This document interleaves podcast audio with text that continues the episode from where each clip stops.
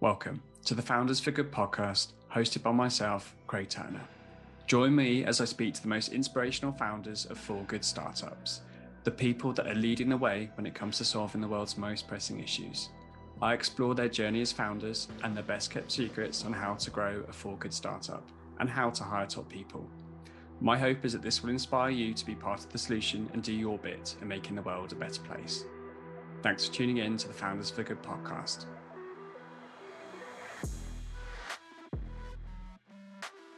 Today, we're joined by Joel Tasche, founder and CEO of CleanHub, a business formed during the pandemic committed to stopping plastic waste from entering into our environment. They've created a unique business model where responsible businesses and consumer brands can offset their plastic footprint and finance the collection of non recyclable plastic from the regions of the world that lack proper effective waste management solutions. In their first two years, CleanHub have financed the collection of over 1 million kilograms of plastic waste that otherwise would have ended up in our oceans, our rivers, or just been burnt out in the street. Joel shines the light on the depth of the issue when it comes to plastic waste and advises what we can do as consumers and as businesses to take responsibility. Hey, Joel, thanks for chatting with us today. Hi, Greg. Pleasure to be here. Thanks for having me. Nice. Um, so I always like to start chatting to the guest a little bit about their their backgrounds. Uh, I was doing my research on your LinkedIn. Looks like it's been cleansed a little bit. um, for for any listeners um, not familiar with yourself, would you be able to just to give a bit of background in terms of you know, education, upbringing, anything that may be relevant to like the future conversation? Yeah, I did. I did clean my my LinkedIn because I think a lot of the stuff that is on there is not really relevant for for important decisions. Um, I don't think it matters much where somebody went to university or academia looked like um, where they worked before. I mean, obviously it helps for certain positions, but that's for me the main reason why I took it off. Um, it's yeah, I don't know. LinkedIn is. I, I, don't like the narcissism of social media. I think that that summarizes it uh, pretty quickly. But um, personally grew up at Lake Constance, which is the biggest lake in Germany, and that is quite important for the overall journey of CleanHub because yeah, growing up at at a lake meant that I spent most of my summers in or on the lake. Um, I always loved sailing. I did it competitively for for quite a while. Loved water sports, and the winters were spent in the mountains um, because it's also right next to the to the Swiss and the Austrian Alps. Um, so I always loved the outdoors, and I think there's a core driver of why I went into into this entire plastic space. At some point, started surfing, um, had the opportunity to uh, spend some time actually in Hawaii and in Tel Aviv um, for my semesters abroad, where I was also able to follow that passion. So everything was always a bit structured around that. then did my or started my masters in Dresden, which is in Eastern Germany, um, in international business and while I was interning for that master, or we had to do an internship for that master, um, I started at a software company called Avrios in Switzerland, which was a startup that I joined in seed stage. And then, as it sometimes happens in startups, I had a very quick career, um, got my own team, got a lot of responsibility, decided to put my master on a hold. And it's still on hold, or actually, I, I would not be able to, um, yeah, enroll again, but I never finished my master's. And yeah, worked in the startup for three years, and then at some point decided that I learned enough about company building and um, that it's time to start my own company. Nice. And that was going to be my question: was like, what were some of the key learns, like lessons learned that you took from that startup journey into CleanHub? Yeah, um, I have a very good relation to the to the CEO there. He's also one of our angel investors and by now one of my best friends. And um, he's a very commercial person, and he yeah, basically from the day that I decided that I want to start my own company, he was preaching what I think comes out of the Y Combinator corner, and that is build product and talk to users and start selling because revenue is the best um, validation point for your startup. I think there was a one core lesson. Um, and other things were more also, I think, how how not to do things. Um, and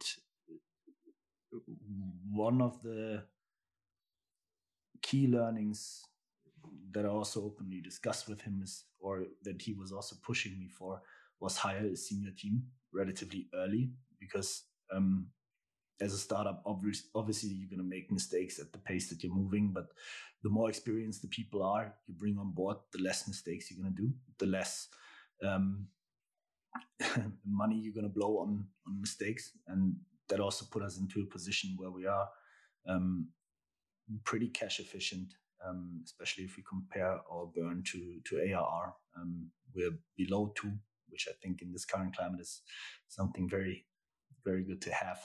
Um, and yeah, be careful with your cash spend. That's probably the the main essence. And then moving on to talk just more broadly about the the problem space that you work in, so kind of plastic and plastic waste. Now, I'd hope that the listeners of this show will have a pretty good idea of why that's a major problem. But just speaking really broadly, um, what do you see as the major problems with plastic and plastic waste in the world right now? I think there's two directions of how you can um, go about this problem, and it's often described as upstream solutions and downstream solutions. Upstream solutions are better design, um, new packaging material, which is obviously something that is absolutely required. The other thing is downstream solutions, which is then going more into how to how to manage waste. And we are more in the space of how to manage waste because one does not go without the other. You know, if we produce the best packaging material, but we do not have collection systems for the, the packaging that we produce, even if it's compostable, right? The, the waste still needs to be collected to be brought to a facility where it can be processed, where it can be turned then into compost or ideally be recycled or um, responsibly disposed of, depending on how the material is um, yeah, um, composed. And um, we are a, a downstream solution because one thing that a lot of people, I think, don't know at least in the echo chamber, let's say UK, Germany, US, um, or the more developed countries. I, am not a big fan of splitting the world in developed and uh, developing, but um, to make it easy, um, you know, we have waste services that come every single week or every second week. Like they wake me up on Mondays at six here in Berlin, um, which by now I'm very grateful for. You know, they they come get the waste, and it's not your problem anymore, basically. But globally, there's two billion people in the world that do not have that service, where nobody comes on a Monday or any other weekday to pick up your waste, and you know, people still consume, people still get packaging waste into their households, but nobody comes to pick it up. And this is the core reason for plastic pollution, because you know, if nobody comes to pick it up, they're going to dump it on the street. They're going to dump it in the next river because you still want the plastic to be gone, or they're going to burn it under the open sky. And open burning is responsible. There's new studies um, for two to ten percent of global greenhouse gas emission equivalents, um, which is massive, right? Even if it would, just be two percent, but ten percent would be crazy, and you can't read about that in any of the, the climate change books. Um, nobody talks about that issue, and I think that is um, obviously a problem in itself that we don't know if it's two or ten percent. But you know, society does not really care about waste management that much, and that even shows in science. There's very little um, academia going into that, or also very little research going into that space. And like you said, I, th- I think it's easy to remain quite ignorant if you are in a privileged country or situation where you have these waste management systems in place, it's almost foreign that you think that actually other countries don't have that. It's almost like you think it's a given when it's it's really not. So you grew up with this affinity to the water, um, always been around water throughout your entire life, and then you had your kind of like um, schooling in startup startup school at, at Avrios, um, where learned some key lessons. What was the moment uh, and some of the things that contributed to deciding like now is the moment to go and launch a, a solution in this space? Um, and, and start up. I think that there was not that one single moment um, where it was about that. Um, there are many moments during my career. As like I did an internship at Lufthansa, um, major airline, right, corporate, and it was, or after that, I knew that I'm not gonna go work in corporate world. Um, then I joined a startup because I wanted to learn how to build a company. So that wish to build a company was already there when I when I joined that startup. And then um, the I think the after two years, I for the first time really talked to Andreas, the CEO, and says like, "Hey, I think I want to start something." And then I went on vacation, and this is where I went with Florian, um, one of the co-founders, and we actually went to Iran and saw again firsthand what what kind of privileged lives we lead um, in Switzerland, and that there must be a way of how we can use the yeah this privilege to build something more meaningful than standard SaaS product. Um, so at that moment, we decided that we wanted to do something together and that we wanted to do something that's doing hopefully more good than harm. And um, then it took another five, six months until we decided on the industry. And for me, it was pretty obvious that I wanted to do something on plastic pollution because I always hated plastic pollution. Like no matter where you go, you were affected by it but I didn't really know if if there would be a scalable solution for it. And then um, I came across the concept of, of, the circular economy and was extremely intrigued by it. And yeah, there was then the, moment when I said, okay, I want to double down on that specific topic. It's plastic pollution, and I want to see if there's a scalable and impactful solution for that topic. And then it took another half year until I quit my job. Um, but I took a lot of that time already to to start research, and then I took another year um, to to really develop the idea because I wanted to get a very deep understanding of the problem space. So took a year off, did a lot of research, went to I don't know 15, 20 conferences, visited a lot of waste management entrepreneurs in, in Germany, but also in India, in Sri Lanka. We, we went on the ground to really understand what's the core problem of it and what are the economics of the market and what can we do to be part of the solution. Um, so there was not that one uh, eureka moment, I would say, where you swim and suddenly you have a um, plastic face and it's like, oh my God, this is a problem. Uh, it was more a progression of, of different events, I would say. Makes sense. And for listeners, can you explain exactly what CleanHub does and, and how you do it? Essentially, what I mentioned earlier, right? It's like 2 billion people in the world do not have access to waste management system. And that is mostly because waste management costs money. It is a service. It is not a production process where at the end of the process, you have a nice thing that you can sell and that's going to pay for your entire operations. Waste management really is a service. And in many places, there's not enough money around to pay for that service. Right? And we believe if brands are in a position that they can sell to people um, they are also in a position that they can take responsibility for the waste that they produce, or this is how it should be. Um, so what we do is we partner with waste management companies in South and Southeast Asia and um, give them contracts that says like, please collect waste from households and sort out the recyclables from the non-recyclables, do proper waste management, and we're going to pay you for that. And what we do on the other side is um, we talk to brands in the US, UK, Germany, and say, look, your consumers hate plastic packaging. It's like waste production is one of the biggest um, topics at the top of mind of, of consumers, even higher than, than climate change. Um, a recent Deloitte study showed. But at the same time, these brands can't really do something about their packaging f- footprint per se, right? Like, because you need to especially in the food and beverage space, you need plastic as a packaging material uh, for, for hygiene reasons. Um, and there are no real alternatives on the market yet.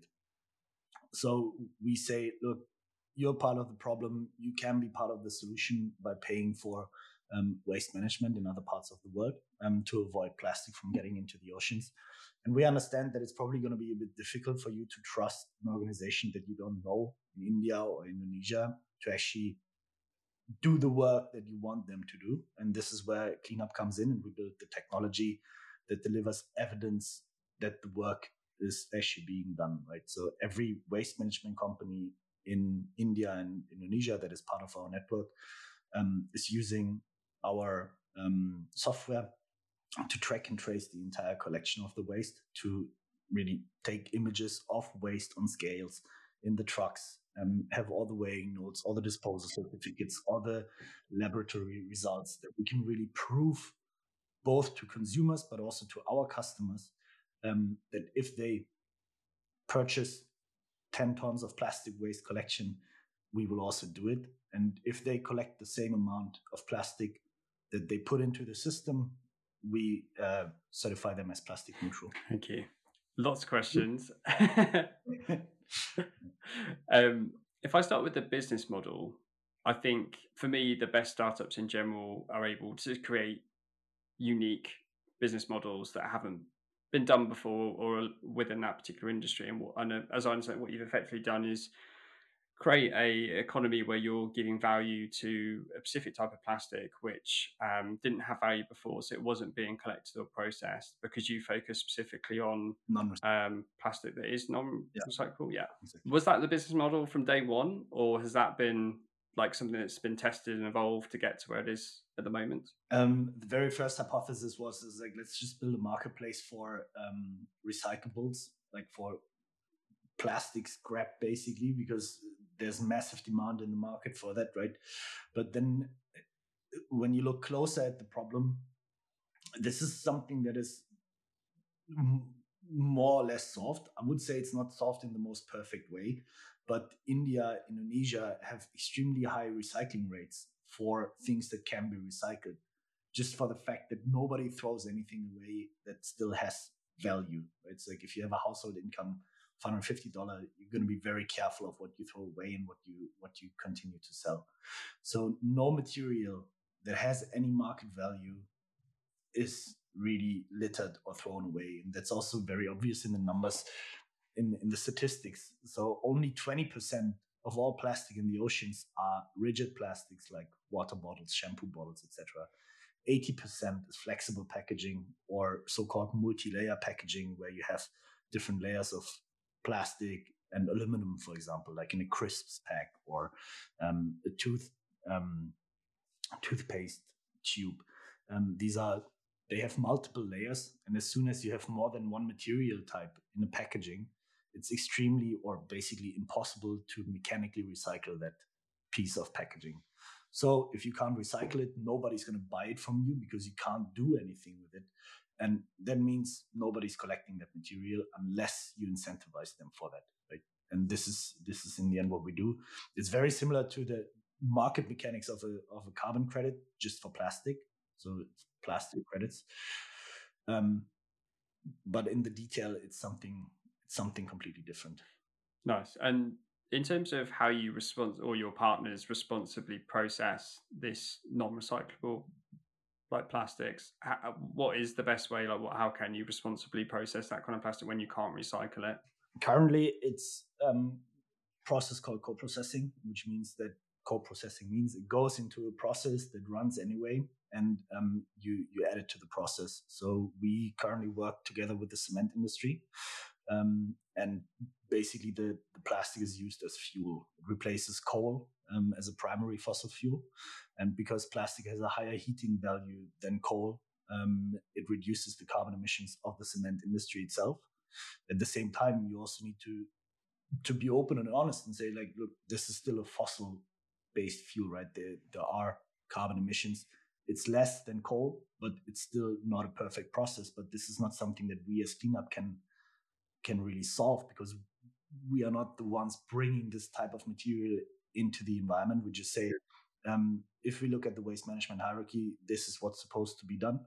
It is better for the environment today than the status quo because with open burning, you have a the carbon emissions and um, a lot of soot, which is um, a lot more potent as a um, as a greenhouse gas um, or black carbon and um, this is why we decided to partner with the cement industry. We are always looking for better alternatives. So if anyone is listening who, who has an idea of what else can be done with this material, please reach out. We are um, looking at other technologies, for example, to um, to press kind of a plywood substitute out of it.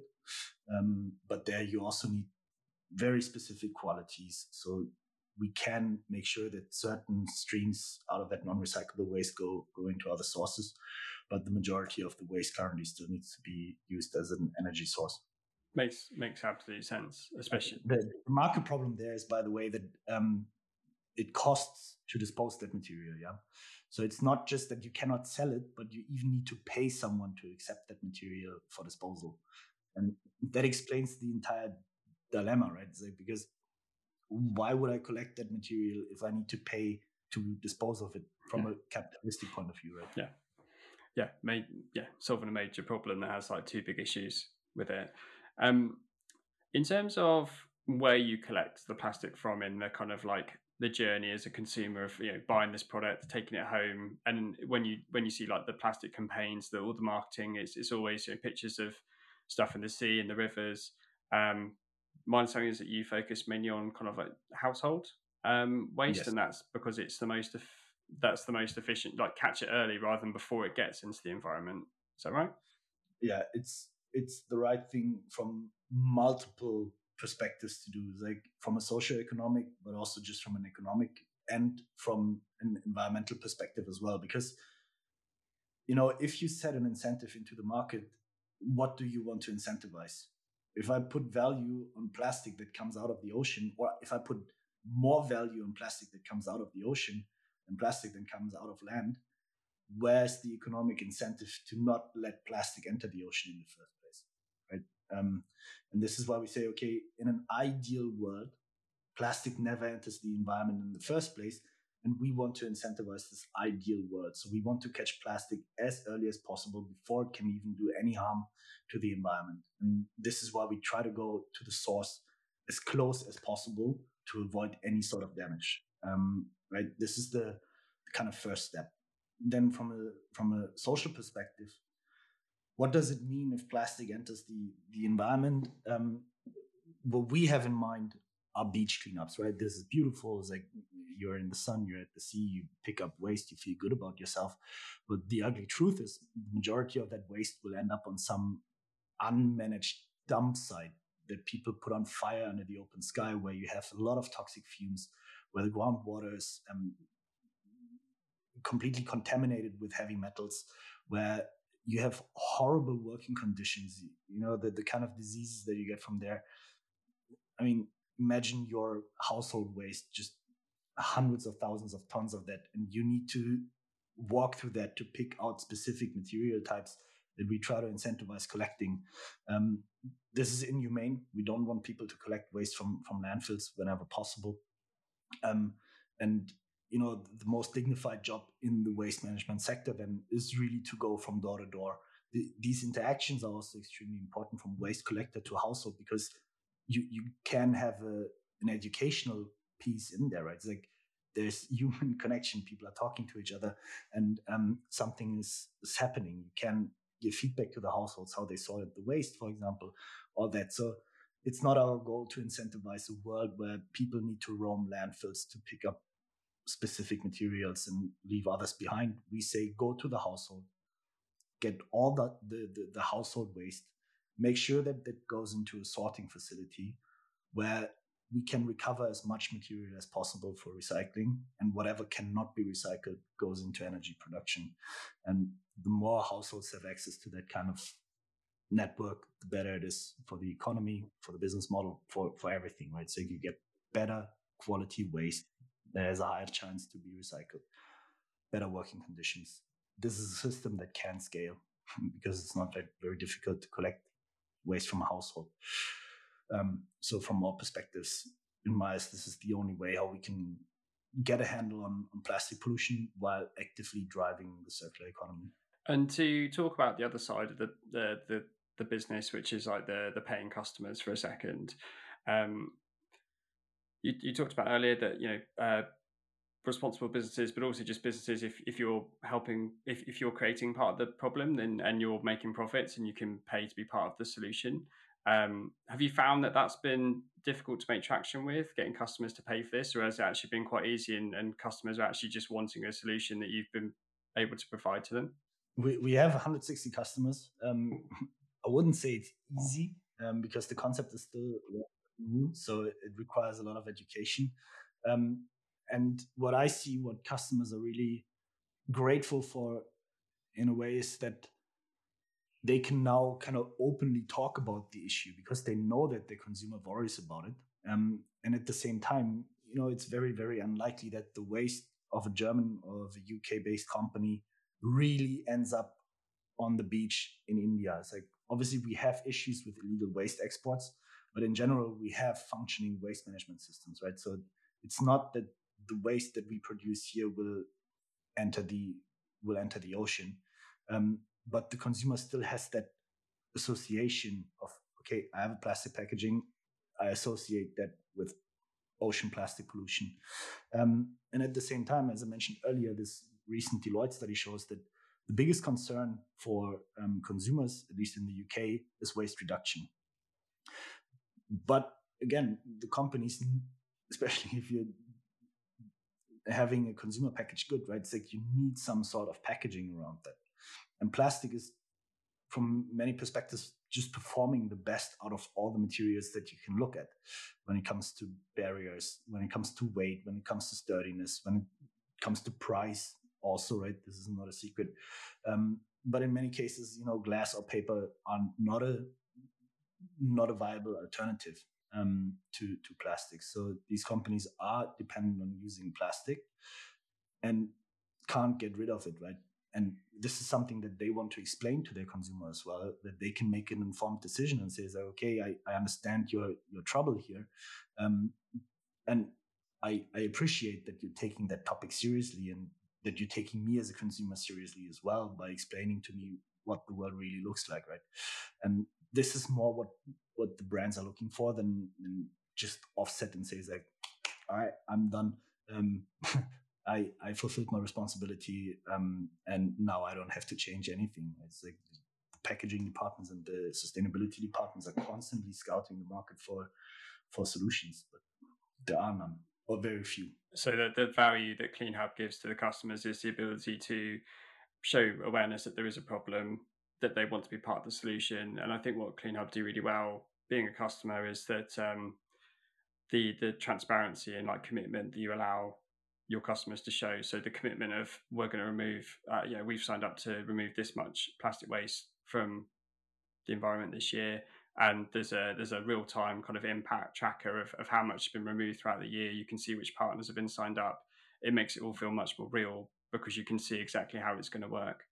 Yeah, and we also want to avoid greenwashing at, at all costs, right? Like um, we don't want people to invest into something and then because this is my definition of greenwashing is like you make a claim that's not true um, and in our case, the, the, the, claim that we always want to protect at all costs is if you decide to remove 5,000 kilogram, we will remove 5,000 kilogram. And we want to give you the evidence that you have the confidence to also have that conversation with your consumer, right? It's like that you don't need to worry about. It's like, I'm telling everyone that I'm collecting 5,000 kilogram and then the consumer comes around the corner and says like, nah, I don't believe you. Um, I think you're just doing this for marketing reasons or whatever. And there's no real impact behind that. And um, this is something that we want to take away completely. If you're listening and thinking, I'd love to work for a company like this, then you need to go to www.jobsforgood.io, where they have the best jobs in for good companies. From climate change to social impact to green transport, you'll be able to find the perfect job for you. Trust me. Check it out www.jobsforgood.io. Now back to the podcast. Got it. And looking ahead, um, you know, for the next like year or two, what are some of the big milestones for CleanHub? What are you focused on? You know, the the world that we strive for, or the world that we're trying to build, is actually a world where we do not need plastic credits to run a circular economy, where we do not need outside capital to pay for the service, because I truly believe that humanity has the capacity to solve a lot of problems through technology. And there is technology out there that can basically turn every single piece of plastic back into pyrolysis oil, for example, which can then be turned into new plastics. So you can close the carbon loop in the plastic market.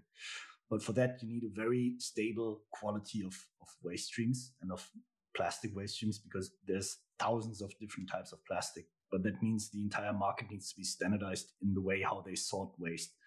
And um, this is what we actually want to achieve with CleanHub, right? It's like to completely standardize the way how waste is being collected and sorted and where it goes and have all the data um, to know where do we have what kind of waste? Where does it make sense to build what kind of infrastructure to be in a position to process that waste and to really transform the linear economy into, into a circular one?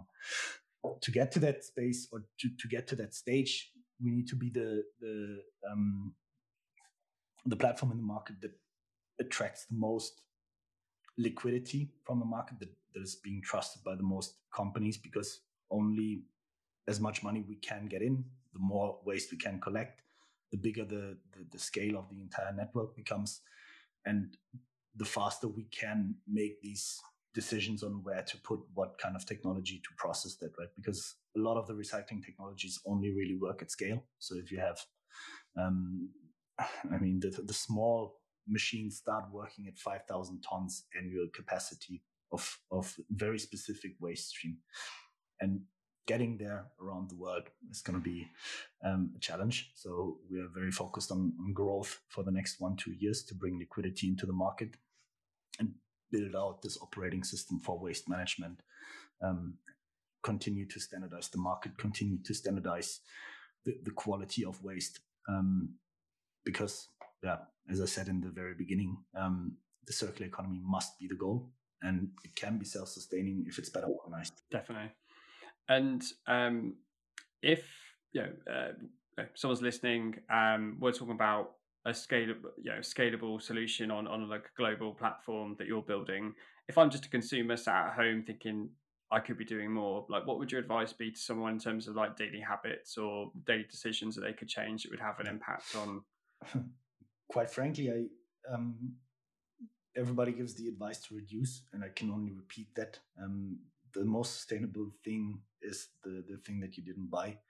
Um, but you as a consumer really need to be aware of the fact that you vote with every um, purchase decision you make. So if you purchase purchase in line with your own values, and when it comes to very specific actions in the household, like right, if you already reduced whatever you can reduce, it is really important to sort your waste.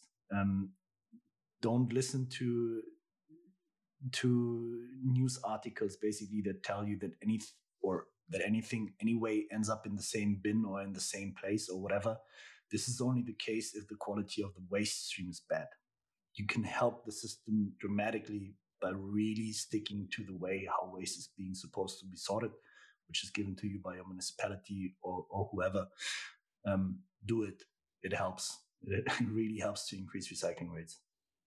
Because, you know, just to give you one example, um, uh, um, if you have recyclables that are contaminated with um, organic waste, the likelihood of these recyclables to be recycled is extremely slim because it is too contaminated. You can't turn that back into a high quality product. Um, and this is why it's going to be sorted out. It's going to end up on a landfill or it's going to go into incineration. However, if you have a clean stream of recyclables, this will be recycled at a much, much higher likelihood. Very good advice. Yeah, I get to chat to people that have been sole founders or a co founder. Are you glad that you opted to co-found the business? Like, could you imagine being trying to do this as a, a sole founder, and, and like, what are the benefits of having co-founders? I think having having people with a similar incentive structure like you um, that complement your your skill set is the biggest advantage of like just from a very German kind of fact based point of view. Obviously, there's also an, an emotional component to that um, because honestly, the the early days are just fun. I think um, working on a problem together, uh, figuring stuff out, and then doing that again and again along the journey. Um, this is why I would not want to be a solo founder. And uh, you kind of touched a little bit there, there about kind of the, the, the emotional side of having co-founders. Um, when you do have those tough moments, how do you personally get through them? Like, do you have support mechanism which is purely the co-founders? Do you go to people outside of the business for help and support, or do you just have like other things that you do that help you get through those tough times?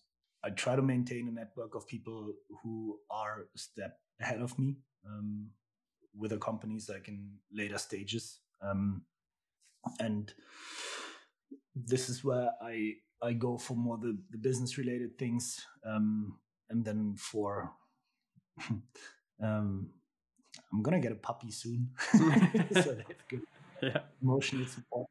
Um, but it's it's good to know that my family stands behind me 100. percent um, So you know there are moments when when the journey is getting tough, and knowing that you that you can call someone who does not care about how you perform as a leader or how the, how your company performs um, is is really nice and um, that have a different standard of of looking at you as a as a person um, is is really crucial. So for professional topics, a strong network of mentors. For um, the more emotional topics, good network of friends. In my case, Florian, as one of the co-founders, is is one of my best friends, so that that also helps. We know how we tick, um, and um, yeah, make sure to not neglect family too much. Yeah, nice. Um, really good points. And on the business support one, that that's one I hear quite often. Actually, is like uh, good advice from founders is to have a network of people that are a funding round or two ahead of you, so you know what's coming and you can speak to them about how to get to that next stage as well. So lovely. Um, My, final. Se- very, it's a very dense number, or it's a, it's a small number of people that I talk to. Because another thing that that I notice is the more people you talk to, the more kind of tips and advice you're gonna get, which can also be confusing at times. So I decided to pick a few that I trust, um, and maybe they're gonna be wrong sometimes, but it's more important how you can discuss topics. If you do that on eye level, or if it's just someone giving you blunt advice and says like, "This is how you should do it," um, because that's not really a learning curve. Yeah. nice. Um, final section is going to be chatting a little bit about um, just how you go about building and growing um, an impact business. So you you know, CleanHub is uh, an impact business. Is it has the potential to have a, a positive impact on a global scale. Um, yeah, how do you go about doing that in terms of getting the the culture, the values, the people right? Like, what are some of the things you've deliberately or, or accidentally put in place to help you grow the right way? Culture wise, is a certain humbleness and transparency or, or openness.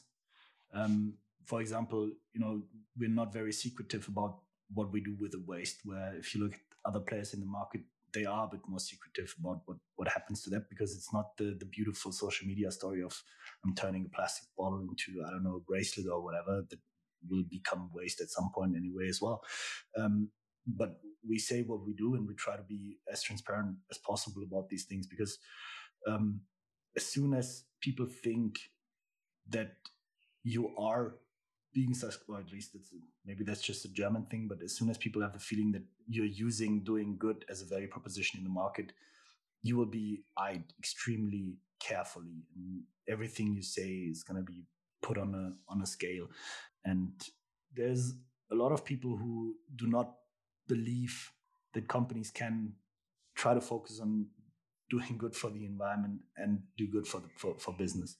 Um, I think that's a that's one observation that that I had over the past months, and especially from from people that want sustainability, they are the most critical, which is good because it holds you to account to um, to do good, right? Um, but just be aware that this comes up, and I think if one becomes too arrogant about it, um, about the positive things a company does, the stronger you will face headwind from from people within the market. Um, so we try to not be too smug about it and try to stay factual about what's going on. And uh, we are not an NGO, right? And um, this is not how we want to impress. I think that's that's one big thing culture wise and realizing also as a team that the heavy lifting in our industry is still being done by the partners on the ground, right? It's, like it's being done by the people that are collecting the waste. We are an intermediary and we are enabling this market. Yes, so we have positive impact, but the, the real heavy lifting is, is being done by others. And I think as long as we keep remembering that, um, we'll be in a good position. Else, I think it's it's good to be in the position where we're at um, because it helps you in hiring. It helps you to to find missionaries, not mercenaries, in the market. Um, people are very dedicated to to the work that they do within the within the organization, and um, this is the company is only as as successful as the people that they hire, right? Um, so there is a good a good place to be in. Definitely. And when it comes to like your general principles around hiring and what you look for from people, obviously, I, I assume it's people that share those things like the the openness, transparency, the level of humility, buying into the mission and, and what you're trying to achieve. Is there anything else across like the different skill sets you generally look out for from people? Maybe that's to switch at some point, but we have almost not a single junior on the team. And I think this is different to many startups that I see in the market where where we try to be cut costs by hiring cheaper people or maybe less experienced people. And I'm not saying that inexperienced people are not good, right? It's like I was fortunate enough to be put in a position where I had a lot of responsibility without having a lot of experience. But this is kind of our way to handle that that execution risk in the company um, by focusing on on experienced people. Um, what else do we do we look for? We are a remote first company generally, um, so people can work from home or from from the office in Berlin. We have one office in Berlin. The rest is really fully remote. Um, and you know everything else would also be impossible because we have people in India, we have people in Indonesia, we have people in Berlin, London, Paris, Czech Republic, um, Spain. It's impossible, and um, we want to get the the best people that believe in our mission and that are humble about it. that's the that's the way how we look at it. And I always ask this question as a first time founder or for like you know first time founding team. How do you know when to hire and what skill sets to hire for? Because you know your background will be your background. You you couldn't possibly know every single skill set that goes within a company. Where do you go for for that advice, knowledge on, on who to hire and when? One really good advice that I got in there is look at your budget, um, see where you have big budget blocks, put someone experienced on that, and they will know how to hire the team that they need to execute. So yeah, delegate the work in the end. And that's what we did when we raised the seed round. We saw that we're going to spend quite a bit on product, that we're going to spend quite a bit on marketing. Um, so we got experienced people there that are having these budgets, and you know they they know who to hire. So for me as a as a founder, it's more to build the right team of of people with experience around me, and they're going to do the the heavy lifting again. In terms of CleanHub, what do you think you do well as a company to compete in the current hiring market? Because it's obviously super competitive at the moment. It's very difficult to attract people. Um, what do you feel that CleanHub do really well? I think to some degree it goes back to to what I mentioned earlier about transparency because we also try to apply that in the hiring process. Funny enough, a lot of the the hires that we did was not by by saying like, look, in the next year you're gonna be the VP of this or or this and that, but we say like, look, this is where we want to head as a company. And this is what we want to achieve. This is going to be your role for the next one two years. What the next step will be we can't tell you because this is going to be based on your performance. What i can tell you is if the company grows there's going to be opportunity to to grow within the company. But i'm not going to sit here and make any promises that i can't keep and it feels like people really appreciate that and to to really understand what's the situation that I'm gonna get into, and not to sugarcoat anything because startup might not be the most secure place to work, and I want people to know what what they're getting into because else you're also gonna get cultural misfits, right? If you hire someone on the promise that they will have massive responsibility in the next six months and they see that their career is moving nowhere, you're gonna have a very disengaged workforce. Um, and I think that is something that people in the interviews itself appreciate this this level of openness on of uh, no bullshit. And despite a, a, difficult market, it gives them trust in the in the position where they move to, and gives them a good understanding of what what we mean by transparency. I think that's something that we did that we did good, and then obviously you know everybody loves the ocean. I, I know very, very few people that would say, like, I do not like the ocean. I do not like the mission that you're on.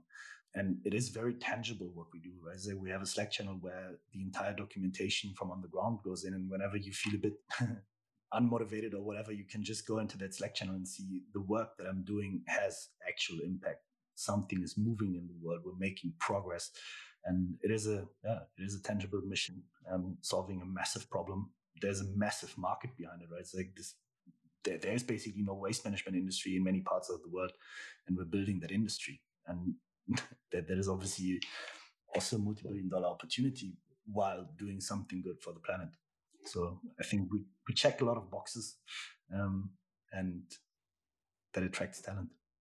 Absolutely. And uh, yeah, that, that first point especially resonates with me as a recruiter. I think it's, it's too tempting, too easy to oversell opportunities, whether you're the recruiter or the hiring company, and actually just being really realistic, honest, open from the outset creates a good impression, but also it sets a tone for what it'd be like if you're to work there. You know, you're never going to be oversold or promised promotions that don't happen. You know that you what you're signing up for, and I think people really do appreciate that level of um, authenticity. In terms of um, how you've grown so far, I, I, you know I think startups founders don't always have the answer to this one or, or, no, but you know in terms of how you've grown to date, like how how big is the team and, and what is the, the roughly the split been between how much you've been able to hire directly versus where you've had to work with partners and, and you know, pay fees for, for recruiters? We're um, by now 20 people and on, on all engineering and product positions, despite the newest product manager that's coming in, we work with recruiters. Um, for all leadership positions, I work with recruiters. For all business positions, um, came from my from my network. Um, so roughly 50 50. And does that match up with the um, like your philosophy? You've talked a lot about kind of you know hiring experienced people early. Um, in terms of using those recruiting partners, do you find that's just the best way to access the top talent, especially if you don't necessarily have a, a, a network in those skill sets? Yeah. By the way, the, the, there was one misinformation. Um, the Vladimir, our uh, front end lead, he also came from the previous company.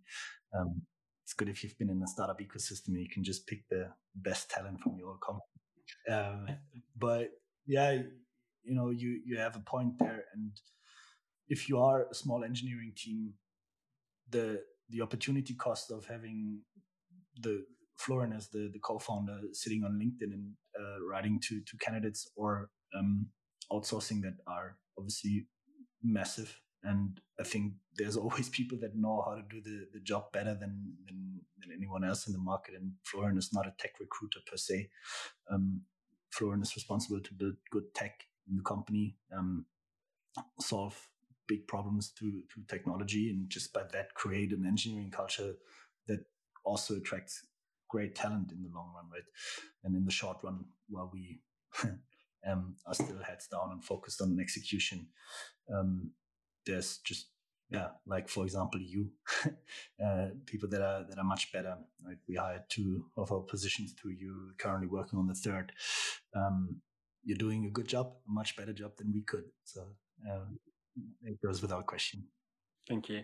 And uh, my understanding is that you're planning to raise Series A this year. Um, once that happens, there'll be considerable growth this year and next year, and I'm sure onwards how do you see the the kind of strategy around recruitment changing? Like I expect you'll start to look at maybe bringing someone in house at some point, or yeah, definitely. I think with the next round we'll definitely have someone who's taking care of um, of recruiting, and I think it's also the the stage when it really starts to make sense to invest in culture because you know to some point these things can uh, form organically but a successful culture is, is really really important for um, the the long term pros or progress of the the company, and you know it starts with very small things like anniversaries, even though no one really has a benefit from from that. But uh, I forgot all of them. I would say um, I'm I'm very bad at these kind of details. Um, not that this is the only benchmark for for a good culture. Right? I still believe that a good culture, you work on something meaningful. You have the freedom to work on meaningful topics to you, and people are overall nice with each other. Um, and you progress in your career. Um, we're not. I do not see culture as a as a perks fest where just because you work for a specific, specific company, you're going to get all the great perks in the world. Um, I believe it's something much more intrinsic. Um, but that needs to be maintained, that needs to be managed.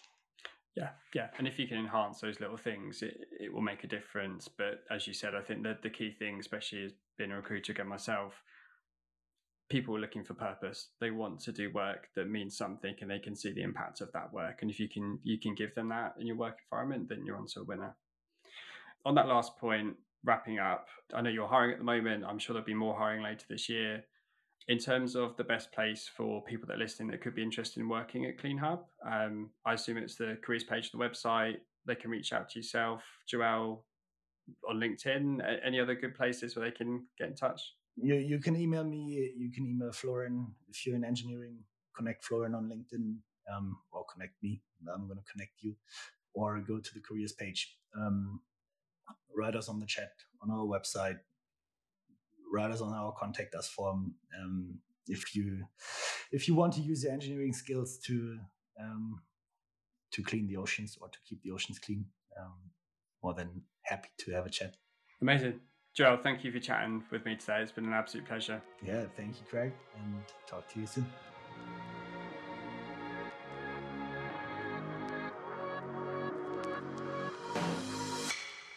Thanks for listening to today's episode. If you've enjoyed it, please subscribe, share this episode, and leave us a review. We're just getting started out, so it would mean a lot to us. This episode was brought to you by Craig Turner, produced by Jabril Al Sahimi and sponsored by Jobs for Good. Until next time.